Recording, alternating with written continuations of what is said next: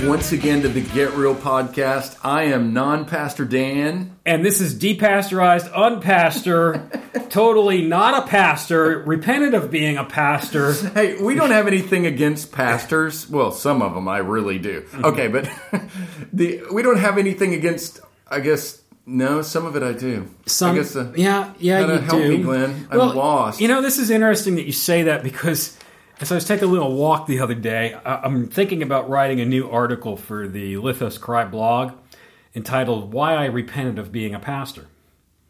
Now that sounds kind of irreligious, doesn't it? It really does. Glenn. It In does. fact, I'm going to distance myself just a There little you bit go. in case of lightning. Well, here's here's the basis behind it is that when I was first saved, I started learning things about God and got really excited about it. It's like, wow, I'm really understanding the things of God.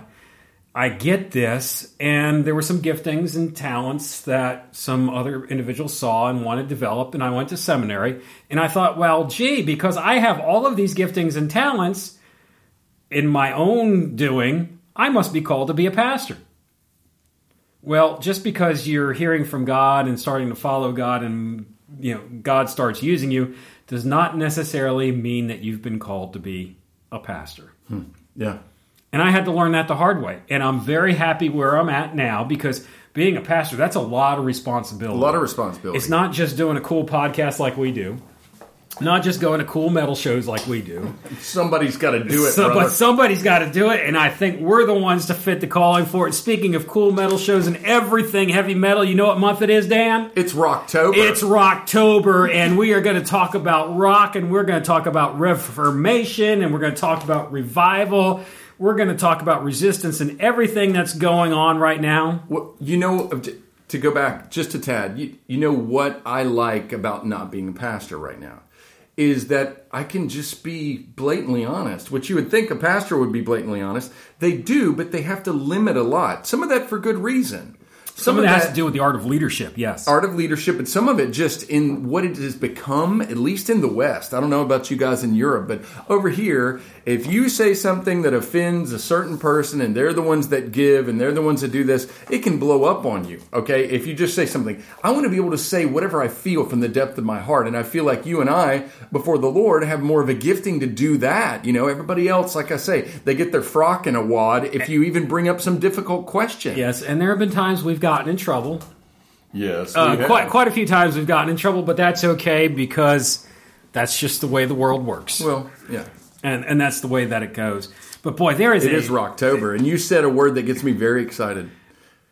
Reformation. Reformation. Martin Luther. Martin the Luther. Protestant Reformation. Exactly. October of 1517. October 31st, 1517, the 95 Theses. Last year, I couldn't get enough. I read Martin Luther's works. I read The Bondage of the Will. I read uh, Here I Stand. I just absorbed everything I could about Martin Luther. One of the most fascinating uh, personalities, chosen people in Christendom, right? And Oh, in history. I don't think there would be a United States of America. You know what's wild about it, Glenn? That was like 501 years ago, Yes. this October 31st, Yes. when the the uh, 95 Theses were, were nailed to the door. Exactly. And you know what? 500 500 ago. years, and that totally changed Christianity, totally changed Western civilization. Absolutely. People really don't realize the effect that that had because up until then, only a few people were allowed to read the Bible.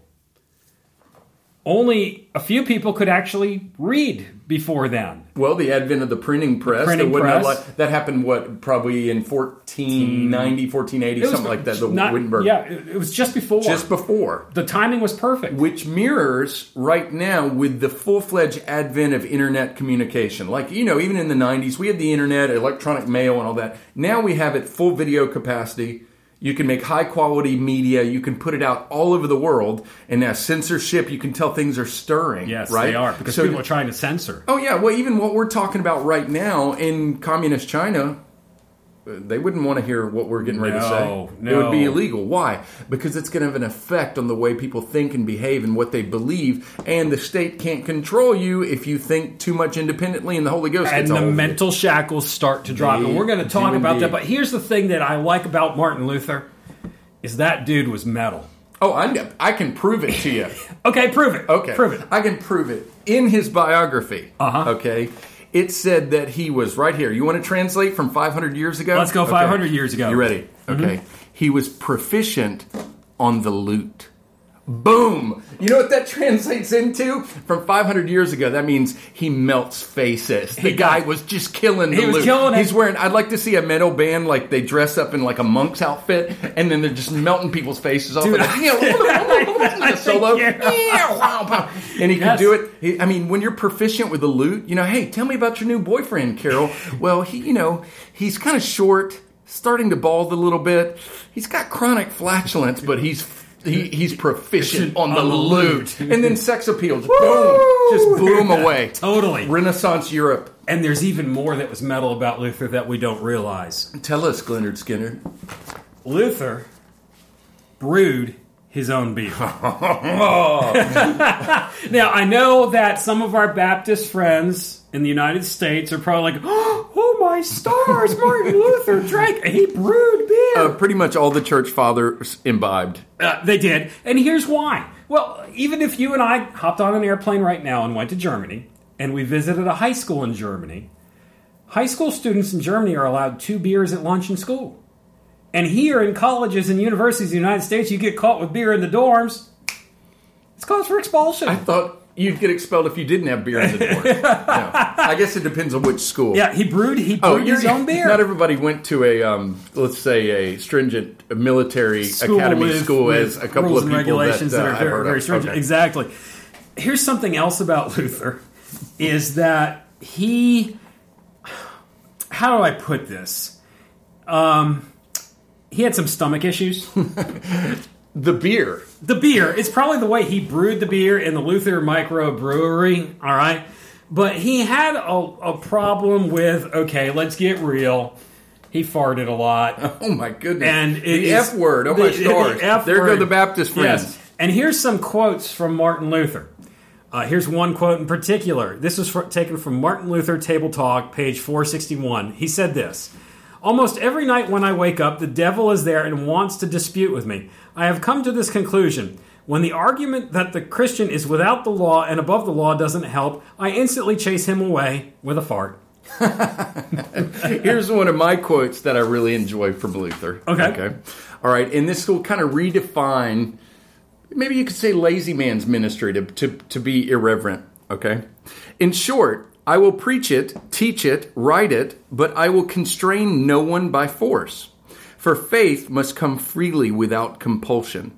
Take myself as an example. I opposed indulgences in all that the papists but never with force. I simply taught, preached, and wrote God's word. Otherwise, I did nothing. And while I slept or drank Wittenberg beer with my friends Philip and Amsdorf, the word did everything. The word did everything. We can sit back and drink beer, even though you're allergic to I'm it, allergic and to it'll it. give everybody flatulence. And gluten is not good for me It's or my not- family. no, so it's not good for you. Not I guess I'll sit here and drink. What are we drinking? This is very no. This is very strong. Uh, this is Remsen brewed. Oh, okay. We're drinking Remsen Remsen brewed coffee. So so much for beer. So there you go. Baptist. Stay with us. But the thing about Luther is, we, we have to get real about it here, is that he was a guy just like you and I. He had certain idiosyncrasies that some people might find to be offensive, but nevertheless, God used him in something that has got us to where we are today. Because when you take a look at history uh, and what was going on at, the time that he uh, published the 95 Theses, is that very few people were, were allowed to read the Bible. Uh, the teaching at the time was that the way to have your sins forgiven was to pay money to the church, called indulgences, that you had to go to a priest to mediate your relationship with the Lord. And Luther's like, no, no, no, wait a minute, wait a minute here. Is that it's by scripture alone, and that salvation is by grace through faith alone. And, and Luther, his conscience was always at war over doing good works and doing bad works, and how many good works do I need to do to outweigh the bad works that I've done. He was tormented by how the question of how do I get into heaven? Tormented by it, and that's what led him to led him to the scriptures. And yeah, he was proficient on the lute. He wrote songs. he he a mighty fortress is our God. I still love that song. Oh, yeah. It- it's a great very song. And here's something else that I just found very interesting. Here's here's a legend about Martin Luther uh, is that he was inspired to launch the Protestant Reformation while seated comfortably on the chamber pot. This this okay. Here it is Hey, right here. Okay, honestly, Glenn. Uh Uh-huh. When you're on the throne, occasionally you have some of the best thoughts of your life. How you much? think- Okay, okay, okay. No, truth time. Truth time. I'm holding Uh-oh. in my formerly um, nicotinish stained fingers. Here we go. I'm holding um, a certain uh, book here, "Stones That Cry: God's Precious Metal." Glenn, I'm going to put you on the spot in Mm-hmm. Okay. front of the world. Here we go. I'm People ready. across Europe and the United States, Let me grab the my cup of Americas, coffee. I'm right? How much of this was written upon the porcelain throne, upon the, upon the toilet? Um, really, my inspiration does not come when I am on the chamber. Okay, uh, pot. okay, denial. Now, Anyway, I am holding in my hands just do a brief rabbit trail. You know how we balance each other? Yes. Because you have this excellent linear ability, and I am ADD as all get out. So we're yin and yang. We and are. We keep try to keep it interesting. Anyway, I'm holding in my hands a, a beautiful new book that I have been reading, and it's uh, it's amazing, and it's definitely written by you. Um, there's a point here where Glenn checks out my forehead in the bathroom mirror to ensure there was no mark of the beast. Um, that's interesting. and that is true. And that is true. There's a lot of fascinating things in here if you like hearing all that Glenn has to say. This is about how God used heavy metal and a lot of musicians that do not know the Lord in the way that Glenn and I would be talking about knowing God. But even in that, God used them as vessels to be able to touch. Tell us a little bit about the thrust of your book, what drew you to writing it, and so forth. Sure. We pitched it before, but I've really enjoyed it. It's written with an accessibility that's like it welcomes you in, it draws you in, but you can tell a, mo- Dan, a total moron didn't write it, right? Exactly. That's uh, that, that. That's what I was waiting for. Really, what what inspired it, or what sparked it, was that there are certain metal musicians, certain metal bands. That happened on the toilet? No, Okay, no, no. did- Okay, no. no. There were certain metal bands, certain certain musicians that when I was going through a time of both physical and mental pain, their music ministered to me. And yes, things that are not liturgical can minister to people and they can affect people's lives. And some of these bands and some of these musicians had such an impact on my life, it actually aided in the healing process. And and that's why I'm here.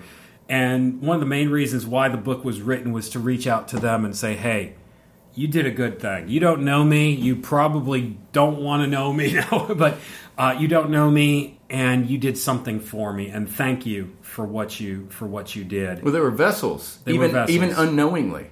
Yes. The whole rocks crying out phenomenon. The scripture says it says what that if certain times if his people that know him don't cry out, don't worship, don't say these things, don't utter the truths, sacred truths, God will take rocks, inanimate in the sense of spirituality, and that they would be used to actually promote Yes. things that could bring healing and ministry to other yes. people. And I think this really goes beyond just Glenn. And that's kind of the thrust of this book is that not just for the musician, but for the church as a whole, and even for those who enjoy metal and those who do not yet know the Lord. I believe, I'm going to use the word, we are at the beginning of and we're starting to see a new Reformation Exciting. brand new Reformation. It's going to be similar to the old Reformation of 1517, but different. And different in this is that the voice is going to be geared towards this generation. You and I, in the past 17, 18 years ago, talked about a new Reformation. I believe the Lord prophetically laid that on our hearts to, mm-hmm. to talk about that. And we had TV shows. That's how the Get Real show started. Mm-hmm. We had a journal called The Voice of the New Reformation. Mm-hmm. And I think the voice of the New Reformation is the voice of people such as, should I say, David Draiman from Disturbed? Should I say Jacoby Shaddix from Papa Roach? Should I dare say Sharon den Adel from Within Temptation? That is your voice of your new Reformation. There's a lot going on in music right now. a lot. Well, for a moment, let's go back because not everybody is as versed as we are with the history of what happened and what is a reformation, a reforming. So, back in Martin Luther's day, you're talking Renaissance age. Um, the the Vatican basically controlled most of Europe. It was Catholicism that ruled pretty much supreme. Technically, it was medieval. It was still part of the Dark It was Ages. part of the Dark Ages, yes. And people were compared to now were very superstitious. Everything, you know, there were there were elves that lived in the woods. There were creatures that would steal your eggs, that would do all this stuff. That's how his mother was. He was talking about that, or they were talking about it in the biography. Um, it- there was he was knocked off his horse supposedly by a By bolt of lightning. lightning in, in July, coming back, I believe, to his uh, father's home while he was in college. And then he was he fell off his horse and he said, "Oh, uh, help me, Saint Anne! I shall become a monk." Okay, so he cries out to what he knew was this saint, um, and he wanted to devote himself um, to the monastery. Okay, and become this this monk in order because he felt like God was calling him out and God had mercy upon him and he didn't die. When he gave himself and devoted himself to everything he was been taught, he was very literal in his approach. If they told him this is the way you do it, he would do it with all his heart. Yes. And part of that I think was his personality and the other part I really believe was the moving of the Holy Spirit upon him. Where other um, monks in training would go in and they'd be like, I coveted brother so and so's yeast roll. Um, I took an extra ration of beer. Shame on me. And they didn't really get into it. He was, I mean, staying in there for hours. He'd get in the confessional booth and they'd be like, come on, just give us a break. So he had this sobriety about him this intensity, this discomfort, this willingness, this heavy metal-ish. That's a, I I think it's heavy metal slash punk. Punk is like the little brother that's way worse at math and more emotional Right. than heavy metal. Okay, I'd agree. But but I still frame it as passionate music that goes beyond the normal limited psyche of avoidance or whatever. Not trying to spiritualize. You got to understand. We love metal. Metal's been really um, important in Glenn's life. It's not that it's just about metal, but God is using metal and He's using other passionate, true musicians. And he's moving upon them with theology, and they don't even know. They don't even they know, it. Or maybe they do. Some of them Some- do. some of them do. Roy Khan, Roy Khan, born again. I mean, there's a lot of different people that are moving. Well, anyway, so back in that Renaissance age, he takes all this stuff very seriously. The confession, the prayers. He was freaking out before he was to give his um, what do you call it? Like his his ceremony when he was being inducted officially into the monastery. He's freaking out on every word of this sacred pledge and can barely get through it. And then when he finally, I think it was a major point in his life when he actually went to Rome. And you know probably more about that than I do. When he saw the corruption, the indulgences, the just the priests not really caring about what they were doing. They were supposed to be in there um, praying prayers for the dead, and they're joking around and, and mocking the process. He couldn't believe it, and he realized this is this is just um, I don't know. Talk talk about that if you would. Martin Luther was highly disturbed by the world around him and what was going on. Uh, he even said concerning the indulgences that were supposed to go to Saint one Saint Peter's Basilica to be rebuilt and restored at the time. He wrote in his 95 Theses, "Why in the world is the Pope taking money from everybody else when he's got all the money in the world to do this? Why does he need this? Why does he need this money?" That really disturbed him. And what we're looking at is a different time than what we have right now, where politics and religion were very much intertwined with each other. Very, they, they were inseparable. That's why in the United States right now we have separation of church and church and state. So when he wrote the 95 Theses, it's interesting. He didn't. I know that it's portrayed in a lot of movies as this big, bold, you know, statement of "Thou shalt not" and this and this. But actually, from what I understand, And I like that. I, I do. I- It- it's it- great the, theatrics. the- it's the Walker Texas Ranger, Yep, and it's good. He's going to come in and save the day and go like, or it's the punk rock Yeah. thing. You know, he's going to go like, yeah, take this Pope, Yeah. whatever, and nail it up there. But I, I understand. Go ahead. his tone in the 95 Theses was very humble and actually quite academic. Yes. And when he circulated the 95 Theses, there's some debate whether or not he actually nailed them to the door or it was his students that did it, that the students, the younger people picked up on. It's like, hey, this, this guy's right. Um, there's some debate about that, but his goal was not to start a Protestant church.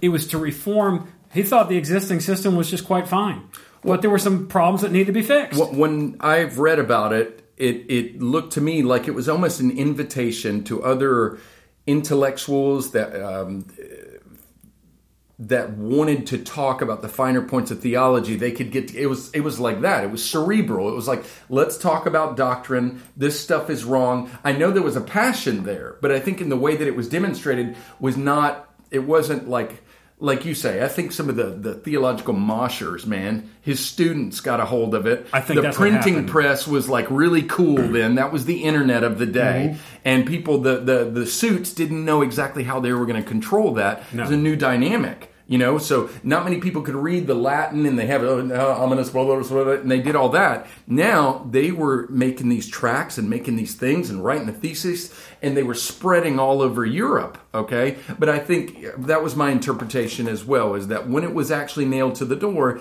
it was an invitation to these theologians.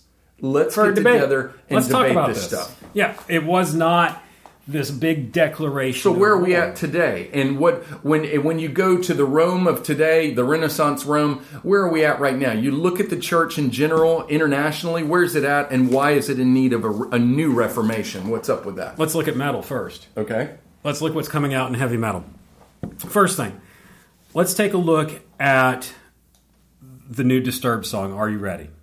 I know that you probably haven't listened to it yet. It just it just came out, but that whole song is about throwing off the mental shackles, having revelation, and moving forward in strength and in power. Very interesting statements.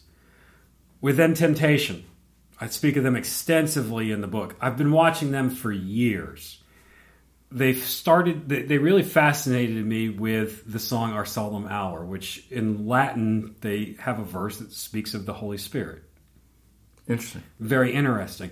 And there was always a spiritual twist to a lot of their songs. But they've come out now, they've taken some time off, and they've come back with a new, um, new album. It's Resist, and the title of the first song is The Reckoning that has just come out. And on it is collaborated with Sharon den Adel is, is Jacoby Shaddix from Papa Roach, who I just discovered in 2014 publicly proclaimed that he's been saved Wow. which is amazing. So, but the whole Within Temptation twist is when they started marketing this album, they kind of switched things around from Within Temptation to Resist Temptation. And when you listen to the song, The Reckoning, it talks about rising up against these things that are evil, the evil army in the world that's enslaving people, that's that's set their fate in stone, set their faith in stone. And as you go through the song, you hear Sharon start to sing about, in the midst of all the darkness, in the midst of everything that's going on, I see your face. Interesting, because I've read a lot of the discussions on this song, and everybody's like, well, I like the old Within Temptation better, the darker doom metal. I don't like Sharon's bangs in the video. Okay, all that, all that is fine, but I want to talk to you oh, about what's in the song. And then even with Jacoby Shaddix, they had a song uh, that came out back in February, Born for Greatness, Papa Roach. Totally different sound to it. I did not know at the time that Jacoby had publicly declared that he's accepted the Lord. But I could tell in the song, I'm like, this has got kind of a prophetic ring to it. You know, let's rise up. We were born for greatness. We're born for this hour. It's like, okay, where are we going with this? This sounds prophetic because the world right now, I don't care what side of any political spectrum you're on, the world is messed up. Yeah. It's just that way. The church, in a lot of ways, the church as a whole, not all churches, but mo- it's messed up. There's true doctrine to f- hear the simple word that salvation is by grace through faith alone, that your walk with the Lord is something personal between you and the Lord, that He can speak to you, that He can use you, that you don't need somebody else controlling you to tell you what to do. And even looking at the songs that have come forth from Epica, I know you enjoy, Yeah. and you enjoy a lot of that. The Divine Conspiracy, that whole album is about man's control of other men through religion and how that needs to be thrown off. Well, I know that just to clarify, and we do this a lot because I don't want people to get the wrong idea that we're thinking that, whoa, heavy metal is this exclusive way that God moves No. on the earth. It's not that at all. You have a personal testimony of what it's done with you, but it's the psyche behind it. And we've explained this over and over again. The difference between mainstream country. I like some country. I actually write some country music. I don't mind it. Some of the older country, it's kind of known as white man's blues. And there were things that would resonate with humanity. A lot of what you hear right now is totally basic. Okay, you turn it on and they're going to mention Bud Light and Walmart and this uh, superficial topics. It's basically music, just man, let's get, get your beer buzz on and forget about life for a while. And it's not profound wrestling with these dynamics that all of us as human beings do. Nerds, we like metal, okay? And there's things in us that move us deeply that people would look at you and go, "Hey man, quit being a buzzkill." We in in gothic metal, symphonic mm-hmm. metal, the whole even concept psychologically of goth of people almost having a death obsession and then relishing every ounce of life, every wrinkle of life, every bit of passion of life, knowing that the clock is running. Okay, there's an intersection there with some of the theology that we're talking about. The children of, of, of light and or and the children of darkness and, and the the wisdom that is in the world where people are like, man, the clock is running. Yes. What's really worth it is love, mm-hmm. devotion, and though they might plunge themselves in what many would recognize to be immorality, libertine sexuality, drug usage, anything, okay? Um, God doesn't say, oh, you know, like God's not this um, Bible thumping thing that discounts humility because humanity because we go in these different areas to try to lose ourselves. He knows that the earth is covered with misery. Yeah. He knows that you're miserable, that, that people everywhere are suffering. They're miserable on the inside and outside. They try to self medicate. They try to self medicate by doing evil to other people. They've been done evil to. They're trying to pay back and figure it all out. So, the understanding that God will use heavy metal, He'll take these people, and more and more of them out of nowhere are starting to really get a new life where they went from disbelief some from mockery and blasphemy into a new life in Christ, Yes. which is amazing. And if you don't know this, our thing is not to sit here and convince you of something that doesn't work. Our thing is not trying to do. Our thing is simply that if you'll arrive at an openness of going like, "Whoa, what if there is a God that created everything? What if He does is of love? And how do I mesh that with?" All of these evil and painful Yes. things that are going on around them. That, that's fascinating. I love it when you bring up all those different testimonies of these people responding. And here's something I want to go back to the New Reformation. I want to go into what our calling is. Our calling, as you and me, as Dan and Glenn, are not is not to bring about a new Reformation. It's just to tell you everybody what's going on. I'm just going to tell you what I'm seeing and what I'm hearing. We get to sit sit back and drink Wittenberg beer. yeah, we're kind of like the sports commentators watching a baseball game or a football game. We're those two Muppets up in the. Uh, the two old guys up in the balcony. I, I hope not. I, I, I hope not. Bring back the bear. But we're just here's what I look for, and here's how I operate. And it took me a long time to figure out what my gifting was, because I teach. That's something that I do. That's a gifting that the Lord put in me. But also, the Lord has shown me that He's given me the gift of discernment, to be a watchman, to sit on the wall, and to state, "Hey, this is what's going on." and I can use the teaching aspect to be like, okay, well, this is how how this is all intertwined. So let me tie this into the New Reformation. And when we started talking about the New Reformation in 1996, 97, was it, wow. Dan? Yeah. Okay, and even you and I have said, even during that time we went through our dry spell, wow, that was cool. Uh, and we thought that was all to prepare people for 9 11 because we were talking about that before the big 9 11 events here in the United States, the, the massive tragedy that we had, which was a shaking to this entire country. Actually, Oh, a people shaking were to the buying world. Bibles off the shelf right Totally, after that happened. totally. And we thought, okay, well, maybe that was our time and season.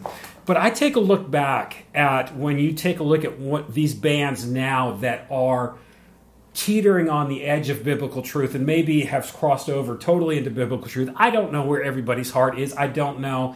I just know what I hear coming from them, whether they consciously know that God's moving on them or purposely they're doing I don't know, but the time frame you take a look at when Within Temptation came onto the scene, bands like Kamelot came onto the scene. All these bands that God seems to have his hand on was 1996, 1997. Interesting. The time that we were talking about a new reformation occurring, and I really believe that God had to take us out of the church scene for a long time to deal with us because when we were talking about it, it was in the context of what we knew Exactly. of our okay well this is the way that god is going to do it. And we were very boxed in in hindsight. We Uh, were, it was a shoebox. Yeah, yeah was it was it, it was it was a huge huge shoebox.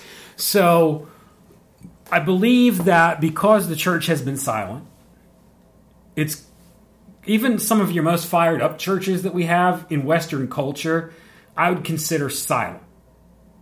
And i'm not saying that to shame anybody or to point a finger is that a lot of times when you go into a worship service it's kind of like okay we're here and we're doing our thing Imagine what a worship service would be like if it had the same passion as a Devin Townsend performance. yeah, I think that's kind of where God wants to go with it. yeah. And, and that's everything in Scripture that points to the worship of God, the high praises. I don't think we, we, we would be able to withstand the high praises. I don't think anybody's ever hit that on this earth. Well, I, I think you could kind of liken it to if you and I were to review a bunch of music, let's say metal, Mm-hmm. okay? And we listen to this, and the ones that we didn't like, let's say we discard 80%, it would usually be because they're kind of just preaching to the crowd. They're trying to be popular, which I understand that if you're trying to make it in, in the industry and you got to have people like you and they got to buy your tickets and your t shirts, I get the business side of it. But there's got to be a genuine person, a genuine group that is trying to release something of the muse, right? Right. Or else to you and I, it's really not going to be interesting. And maybe 80% we're like, yawn, next. No matter how dynamic they try to come forth or look forceful or look passionate, if it's disingenuous, we're not going to like it because that's the thing that we like is the heart cry. Exactly. Okay? And it's kind of like that with a lot of churches. A lot of churches have they have the big buildings, they have the ministry, this, they have all this stuff going on. They're feeding the hungry, they're doing all these wonderful things, end quote. But the actual heart cry of God and the actual understanding of real doctrine.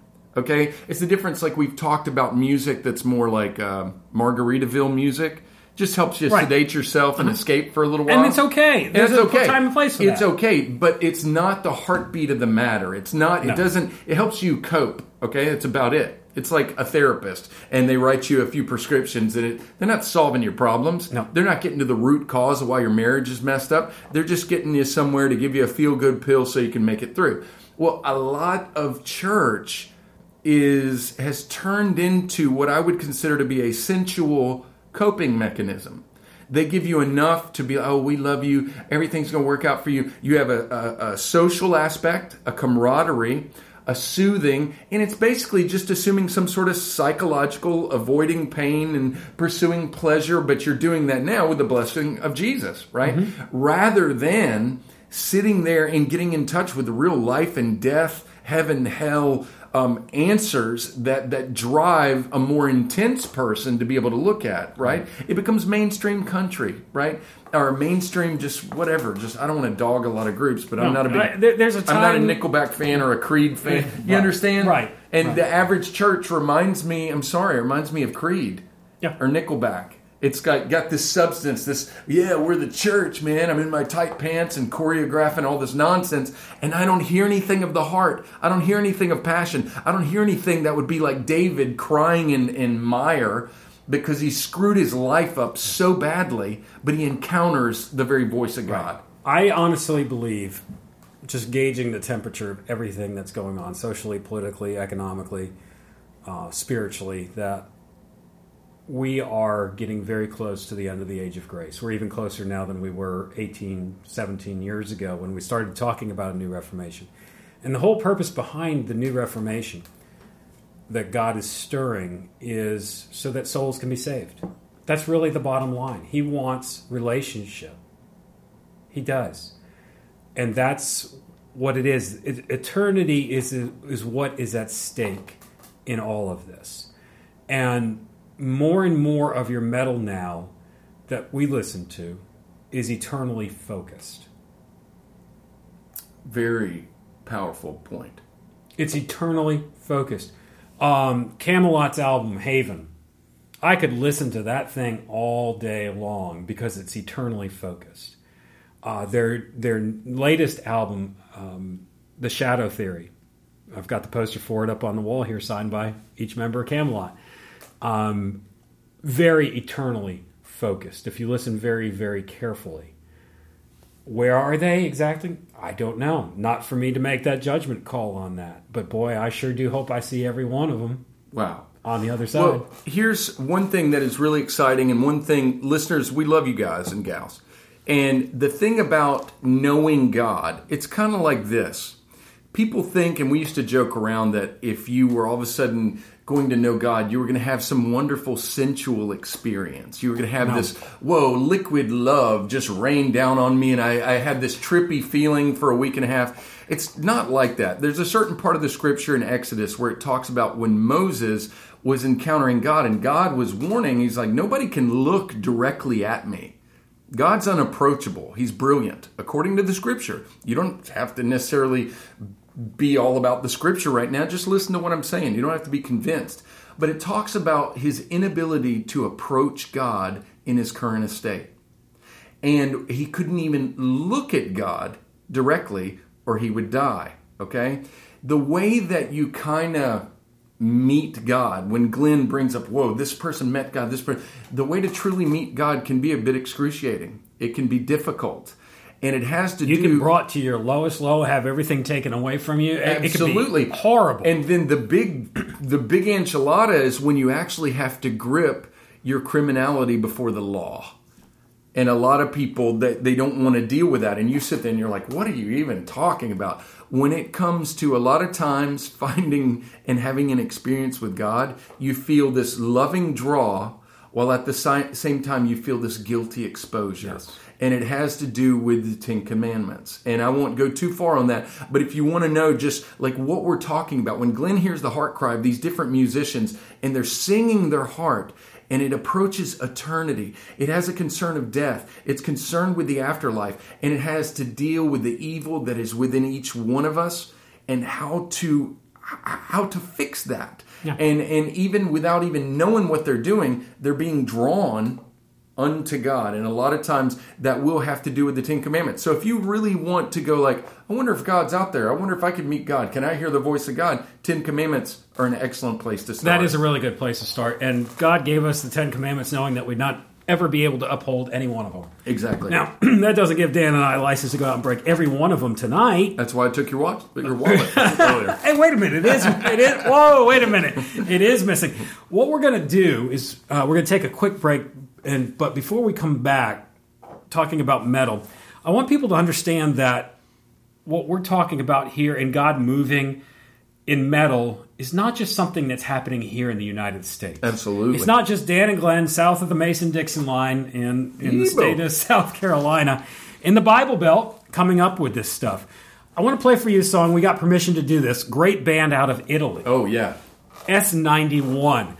I've been in contact with Jack, the bass player, Jack, Jack Manfredi. He's the bass player, and the song that we're going to play for you is their song Martin Luther. And the thing that I like about this song is that it covers both aspects of the Protestant Reformation about how the blood covers all and how we were blind and how Martin Luther helped us to see that, hey, it's the scripture alone. We don't need to pay money to have our sins forgiven.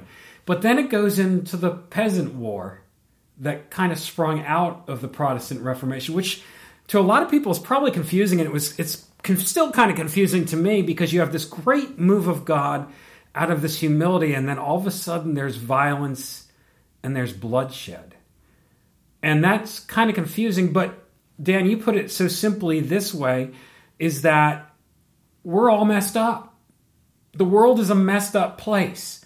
And if you go back in scripture, and I even had to ask my pastor, I do have a pastor that, that, that I hang out with and, and go to his church, and I'm very appreciative of his ministry. He helped put shed some light on it for me when we were talking about this topic.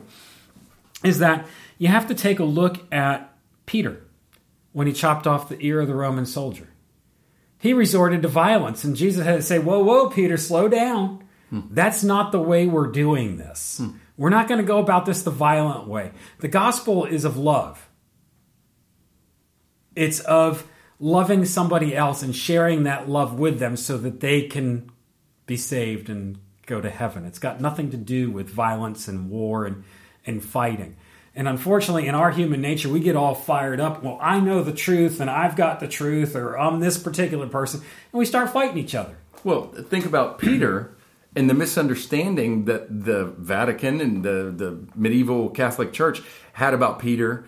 And when they started using what? Evangelism by sword they thought that by force, by compulsion, you're going to advance the kingdom of God by going like, say it, or, you know, we're going to burn you at the stake, or right. retract or recant. Making someone do that is like what we were talking about with Steve. And, and we're talking about the grace of God and having it accepted and the, the desire to have the Holy Spirit move upon and convince. Mm-hmm. And that's what I'm excited about our unpastor, non pastor yeah. sort of whatever we're doing here is that in our weakness, in our limit limits, in our mistakes, in our stupidity, in our um, all of our mess, we can sit there and go like, you know what's exciting? God can reach you and touch you exactly where you're at. You know, he can move upon you and oh, you don't know my pain, you don't know my circumstances, you don't know how I was abused and and or how I was on the ledge of suicide. I was on all these different things, and God's Spirit can weave something, and that's our prayer and our desire yep. for you that you get in that position that that clicks that you realize that you're not alone that you are being pursued but it may not feel sensual. No. It probably won't and it's not going to be as easy as somebody holding um, a, a, knife to your throat saying you better accept this. That would be easier sometimes. It would it be. sounds weird if somebody made you do it. It would be. And that's here's the thrust of the new reformation that we're looking at right now dan and i are not here to convince you of anything it's your choice you have the free will to believe or not believe. And if you choose not to believe, that's that's your choice. We can't force you. We're not going to try to hoodwink you or manipulate you into what I would call a witchcraft salvation of, well, say these words, say these magic words, oh Jesus, enter my heart. Okay? Right. It's never really that simple. Uh, the gospel is simple, but it, anybody can say words. It has to do with what's what's in the heart. What what do you believe? Do you believe? And that's the essence of the new reformation is that you have the option to choose to believe or not believe. But simply Dan and I are just presenting to you, well, here's what the Bible says, this is what the Spirit is showing us. Choice is yours. That's exciting. It's exciting because it, we can get out of the way. And that's one of the advantages I believe you and I have of not being officially in ministry. Mm-hmm not having to say everything appropriate and watch what we say or whatever. We can put it out there and say, like, look, a lot of churches, the message is you can prosper. God will make you, make you rich. He'll make you this. He'll make you that. They get away from the grace of God. They get away from the understanding of the law. They get away from the understanding of divine justice. Mm-hmm. They get away from understanding the beauty of conversion and how you can be made brand new by God Himself without having to, because it really is. You almost have to go through them and pay an indulgence. Yes. It's very parallel to medieval Vatican. There is um, nothing new under the sun. Uh, it came As, back again. It came back again. It's it's here again. And God wants to transcend that so people really can be touched by Him. Well, tell me again about this group. And I do have a question about them yes. because I really want to know. I need to know are they proficient on the lute? I'll give I'll, I'll shoot Jack a message and, and ask him. And Jack, if you're listening to this, please message us. Are you proficient on the lute? Let me tell you about this band, and I really like them. They're a progress. They, they they make no bones about it. They say that they're a progressive Christian metal band. Okay. So I love metal, and I love progressive. Oh man! Don't get me started rock. on Devin Ta- Townsend again. Don't don't get me started there. uh, they're from Tuscany, Italy. Uh, they were founded in 2006. Their major influence, guess who? Delain. Really? Yeah. Highly influenced by Delain. And another band that I absolutely love, they're, they're a Christian metal band out of Italy as well, Sleeping Romance. I absolutely love Sleeping Romance. Great, Italy. great band. Italy, God's moving there. Let's take a listen to this song, Martin Luther by S91.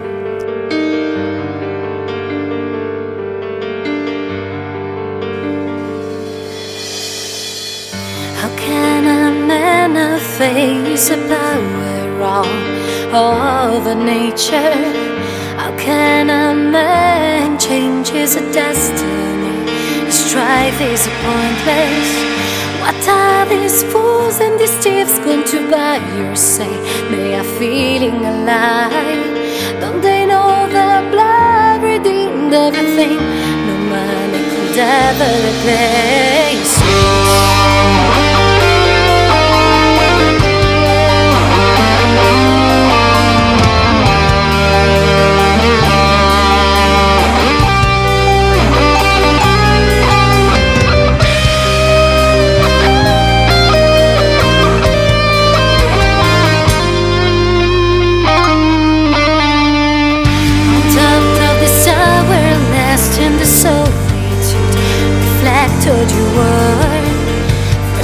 Centuries we had in front of us, but we were blind. On top of this tower, nest in the solitude, here I'm a sinner. I struggle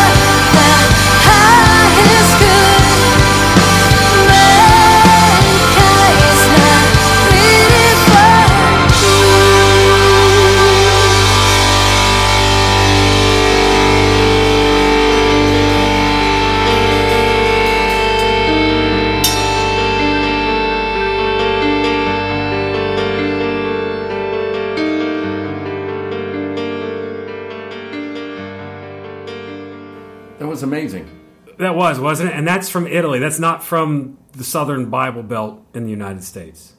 Well, just the clarity and the understanding of, of it's a spiritual war. Yes. And when you actually make a stand like Martin Luther did, things go crazy and things happen. And Martin Luther did not expect everything that happened to happen when he published the 95 Theses. He did not expect the Peasants' War, and that actually troubled him when bloodshed started. And he responded to it out of his flesh as well, saying, "Okay, quash this. Get this is not what's supposed to be happening." Totally the wrong response to it. but I kind of understand it, and I think that's why the Bible says, "Remember, we wrestle not against flesh and blood, but against principalities and, and powers." Well, there again, historically, it's probably easy for us in hindsight, from the comfort of the fishbowl here, to look back. Back then, if you said something out of line, they'd get you. They would. They'd, uh, at the very least, imprison you or cut you off or excommunicate you. It was the equivalent of you and your family are going to go to hell if you get out of line at all. So it was very oppressive. So to think that the, the lower level elements of society would clash against that seems like somewhat a natural response. And you know, the enemy loves bloodshed anytime he Well, can get in there. the other thing too is any time that you withhold truth from people, Mm. Just imagine if there is a cure for cancer, and all of a sudden the population of the world found out that somebody's been hiding the cure for cancer, Some say that's the case. and some say that's the case. There would be outrage. There would be violence. Anytime you withhold truth or something beneficial to mankind and keep them oppressed, hmm. that's what the fruit of that is, is you Well, get violence. And what was revealed is that it was grace. Yes. It was the lack of compulsion. It was the freedom to be able to re- choose and respond to the gentle wooing of the Holy Spirit. It was the antithesis of everything that was being expressed by Rome and evangelism by sword and, and all this. Well, the production and the music was excellent. the I mean, music I, I do is have to respond to phenomenal. I love S91. Here's what's exciting is the last communication that I had with Jack, who actually wrote that song, is they're in the studio right now wrapping up their next album. And he said that he'd be open to a Get Real interview. Excellent. Love and we can talk about the new album coming out. And speaking about albums, we're going back to the music here. I need to give another shout out to our friends with Armor of God. Oh, they were great. Orlando, you guys are just Carla, Diana, all of you guys are just awesome. I am very thankful for you and the support that you've given to this ministry over here. Uh, it's just amazing. You guys have been promoting the book. I can't wait to see you guys. We're going in November, Dan. Okay, yeah, we're, we're going there. November third. We're going to come down. We're going to be there. We'll do some get real video and stuff like that. Support you guys even more. But really, Where's that concert going to be? Tampa? uh, that is going Winter Park. Okay, Winter Park. Winter Park, Orlando Florida. area. Yep, Okay. yep. November third. That's coming up. So we're we're going to be there. I'm planning on it. It's going to be a great show. We want to hang with you guys. Uh, the love of Christ just comes through them every time you talk to them. Every time you interact with them, it just it just amazes me. you could sense the sweetness of the fellowship with the whole band over the phone and through us you know and it's been it's been a rough few years for me i know i mean i've been going through it and to be able to hear and talk with people that just express so much love and sweetness and just they're like a tight-knit family it's They wonderful. are. They are. And if you ever need roadies, Dan and I are more than welcome. Oh, yeah, man. I- when, I when can- you guys get big, and I know that's going to happen, we're, we'll be your roadies. Another person that I'd like to give a big shout out to, and I, I do have to express thankfulness, and this is one of the nice things about being a podcast and not on regular radio with Arbitron ratings, is we can actually promote other people's podcasts. yes All right. There's a podcast. and we're doing this because we want to be rich and famous. and famous. i can't wait Yeah, I know. I can, I've already pre-ordered the yacht, the Yeah, Get Real no, yacht. good. I mean, we, we get to talk about Martin Luther's flatulence and We- still, we do. still have a podcast next week. You know, Exactly. nobody's gonna, are they going to fire us? I don't exactly. think so. It's not going to I- happen. you know what's funny? Y'all don't see this because you're y'all. That's a rural colloquialism. Yeah, We're it's in not the South. Italian, that's yeah, it's not- you will, y'all. Um, Glenn actually had a a full page to, of his notes about Martin Luther with the word farts highlighted. That is so hilarious. That's what it says. me, it says farts, and it's all of Martin Luther's quotes about farts. and that's just All being right. real. That's Yeah, just being real. But it is. let's talk about this other podcast. It's one that I listened to. I just caught on to it a few months ago, and this guy, uh, Stacy, with Revelation Resistance.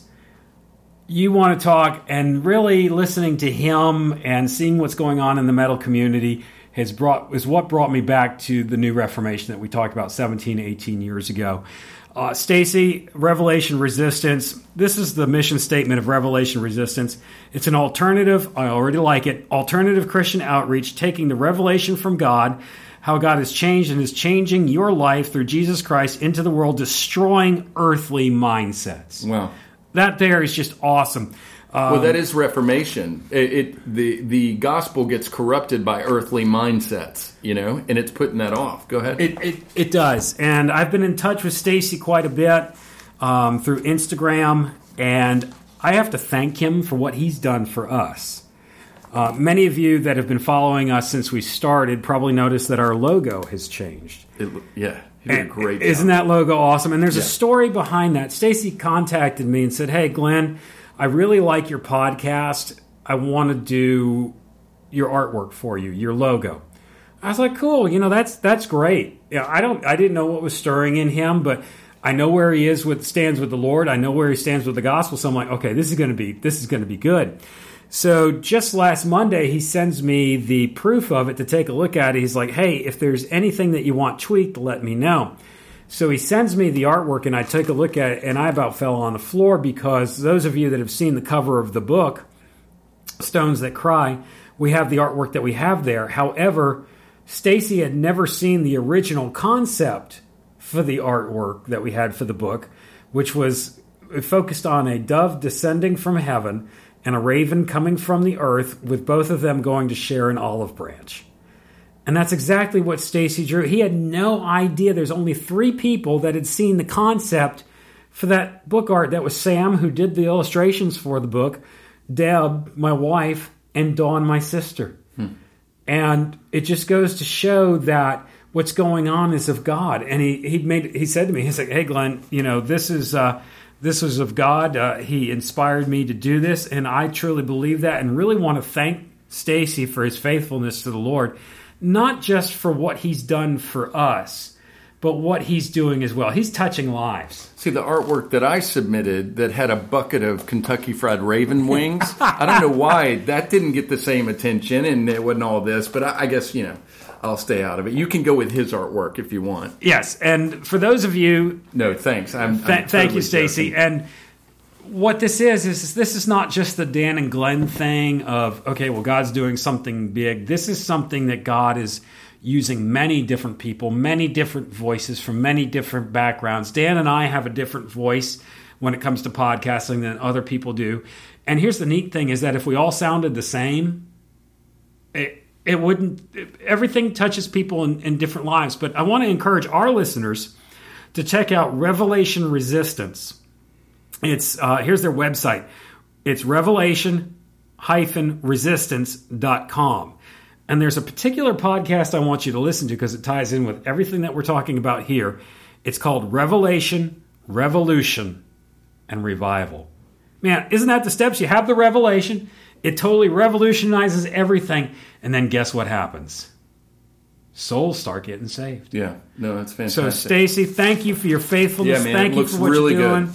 S91, thank you for what you're doing. Orlando, Armor of God. And man, we can't forget our friends from Kill Devil Theory uh, as well. Uh, they got their new. I pre-ordered my album and T-shirt. I can't wait to sport my T-shirt and and wear that on some of our social media. And thank you guys all for your faithfulness. And you know what, Dan?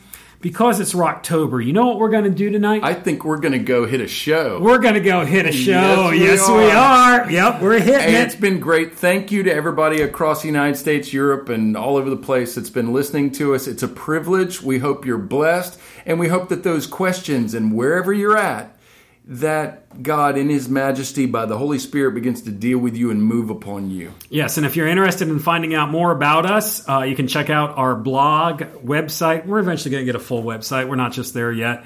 Uh, we got full time jobs, and it takes time to do that. Yeah, I'm Uh, quitting my full time job. and- Gonna, gonna do that. Just do Yeah. this all day. Listen to metal and, and read the Bible. Wittenberg beer. and Vit, Wittenberg. Wittenberg. Vit, Wittenberg beer. Um, it's Lithos Cry L I T H O S C R Y dot wordpress dot com. And for those of you who are curious to who we're going to see tonight, many of you are going to be very envious. Is that we're taking a trip to go see Thrice live. So. We will be posting pictures of that event, uh, Dan and I, uh, at the concert scene on our social media, and we'll eventually talk about that when we come back. But I hope everybody has an awesome Rocktober. I hope that you have revelation, that you are revolutionized, and man, we're hoping for revival. there we go. Until next time.